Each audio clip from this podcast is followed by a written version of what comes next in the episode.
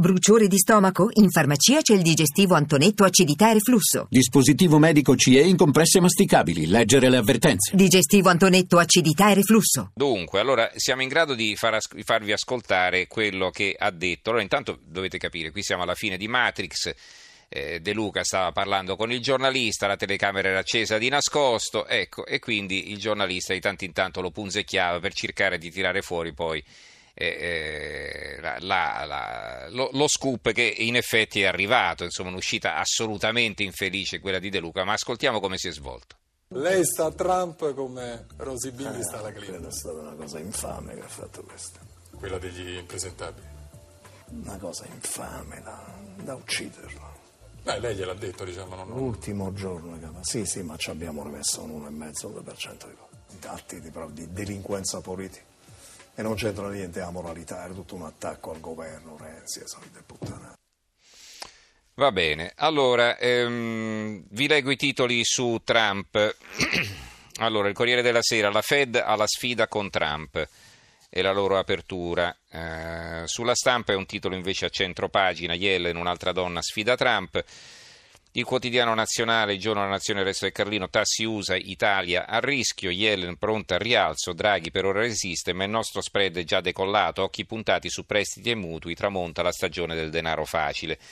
Un titolo su Hillary Clinton, la maschera sofferente di Hillary Clinton, la didascalia di una foto in cui si vede invecchiata di parecchi anni rispetto a qualche settimana fa. Insomma, Hillary riappare in pubblico, ma non è più lei. Avrei voluto scomparire. Sul corpo i segni dello stress, invecchiata, il volto tirato, le occhiaie. L'analisi di Claudio Martelli, la sconfitta che avvelena è il titolo. Non tutti sanno come Kipling trattare il successo e l'insuccesso come due impostori. Cronache probabilmente malevole raccontano che Hillary Clinton, informata della bruciante e ormai irrimediabile sconfitta nel conteggio dei voti, se la sia presa con i collaboratori, inveendo e aggredendo il capo del suo staff, già un po' desta.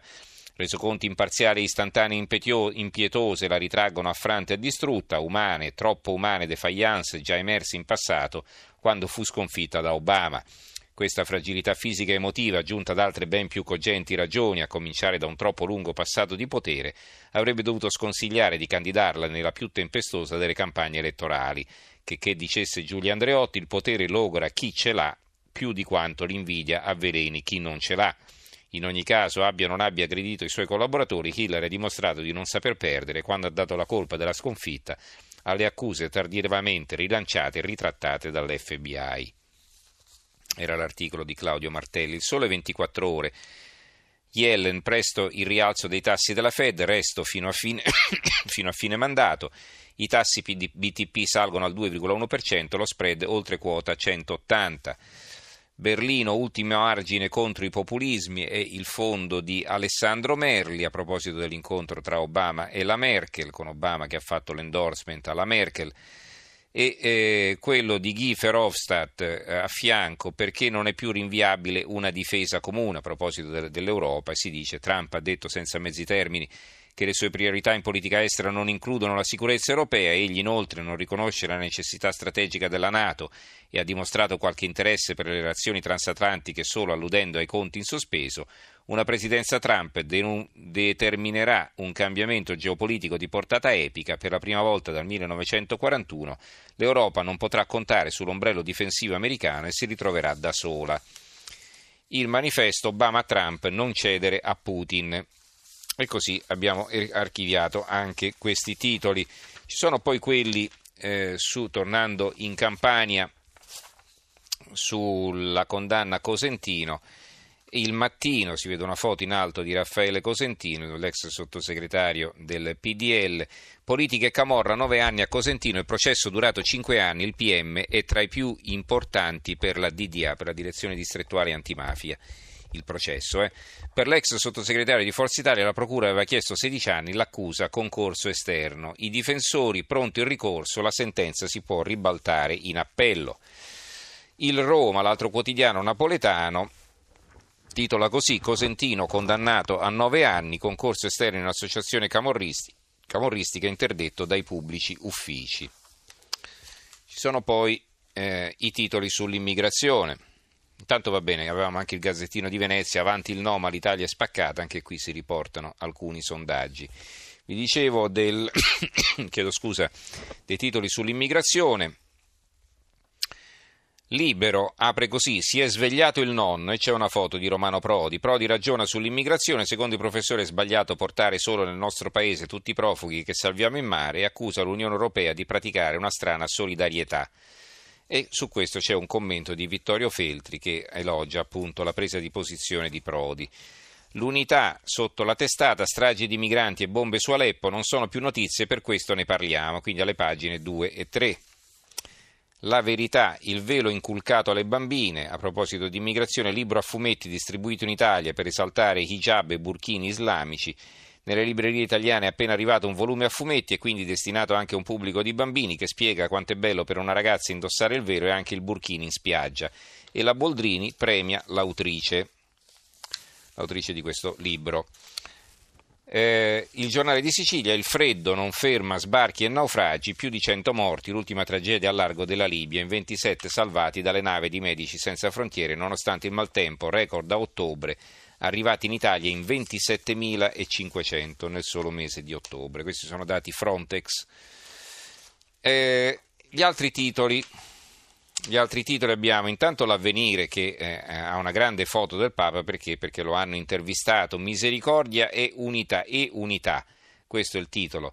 Intervista a Papa Francesco, giubileo ed ecumenismo sono frutti del concilio, ma ci vorrà ancora molto tempo per recepire tutto il Vaticano II. Nessuna svendita della dottrina, servire i poveri e servire Cristo, la Chiesa e il Vangelo. La verità, gli appalti privati della TV pubblica, abbiamo trovato le prove di un bando deciso con un amichevole scambio di mail tra Televideo e un'azienda, sarebbe illegale, ma una manina ha messo nella finanziaria la norma salva Rai. Non so dirvi di che cosa si tratta, eh, per la verità ve lo leggo, anche se è contro la Rai, così per dovere di informazione, ma non ho proprio idea di che cosa si tratti. Il Sole 24 Ore ha approvato il bilancio dell'Unione Europea, ma l'Italia si è astenuta, non abbiamo votato contro, fra l'altro. Ecco, Renzi pronto al veto invece sul 2014-2020. Padoan basta immobilismi. Il mattino di Napoli, Baretta scommesse, abbiamo esagerato, il sottosegretario pronta la stretta del governo eh, sul, eh, sui giochi, insomma, i giochi d'azzardo. Il giornale, gli italiani svendono la casa per campare, crisi, boom di cessioni di nuda proprietà. A proposito di case, il quotidiano nazionale, in particolare il Resto del Carlino, ha un articolo su Bologna, Nomisma, se c'è il degrado crolla il valore delle abitazioni. E eh, sul degrado nelle città c'è il sindaco di Piacenza Dosi, questo è il titolo che vediamo all'apertura della libertà, più agenti ma non l'esercito. I sindaci non vogliono fare gli sceriffi ma chiedono risorse e certezza della pena per i reati predatori. Eh, sul, a Firenze abbiamo, sulla Nazione, abbiamo una grande foto del crollo della casa, fuga di gas, esplode palazzina, estratti padre e due figlie piccole, si cerca la madre, Apocalisse è il titolo di questa foto. E poi ancora eh, militari in piazza e latinos a casa loro è un, un, commento dell'opinione di Arturo Diaconale, del direttore, dice i militari non servono a niente, mandiamo via queste gang, cioè espelliamo i membri di queste gang. E poi invece vedo qui un altro titolo, eh, riguarda le abitazioni ma un'altra questione, il Padova, guerra degli affitti nel PD, a rischio sfratto la sede del partito, troppi arretrati, la fondazione degli ex DS reclama i soldi sul Gazzettino di Venezia. A proposito del terremoto, Corriere dell'Umbria, business delle roulotte, compravendita incontrollata sul web, Spoleto ufficialmente inserita nell'area del cratere. Cioè che succede? Che siccome servono le roulotte i prezzi improvvisamente sono schizzati in alto. Il Corriere dei Rieti, Sisma, Grasso, ad Amatrice per dare fiducia. Il Presidente del Senato è tornato per sostenere la popolazione, Rieti e altri quattro comuni inseriti nel cratere. E eh, chiudiamo con il tempo, due notizie, la loro apertura, il nuovo stadio non si fa ma il Tevere sarà navigabile dopo i giochi nuo- al nuovo impianto, la soprintendenza bozza il progetto, la Muraro rispolvera il dossier sul fiume delle precedenti amministrazioni. Ma l'altra notizia interessante è eh, ripresa da un servizio RAI di Piero Angela, la ricostruzione di Angela, l'avaro del professor Pedretti, somiglianza impressionante, il giallo del quadro della Gioconda non è Monna Lisa ma è Isabella d'Este. E vabbè, qualcuno aveva addirittura parlato di un, di un autoritratto di Leonardo da Vinci che si sentiva eh, così, eh, sentiva un po' la sua parte femminile mentre si faceva il ritratto, ma insomma alla fine se ne dicono tante, non si sa chi è questa Monna Lisa, dal sorriso anche abbastanza bruttino. Questo è un parere personale naturalmente. Va bene, allora ringrazio in regia Gianni Grimaldi, il tecnico Alessandro Rosi, in redazione Giorgio Allegretti, Carmelo Lazzaro e Giovanni Sperandeo. Diamo la linea al giornale radio che sarà condotto da Monica Giunchiglia e ci risentiamo domani. Grazie a tutti e buonanotte.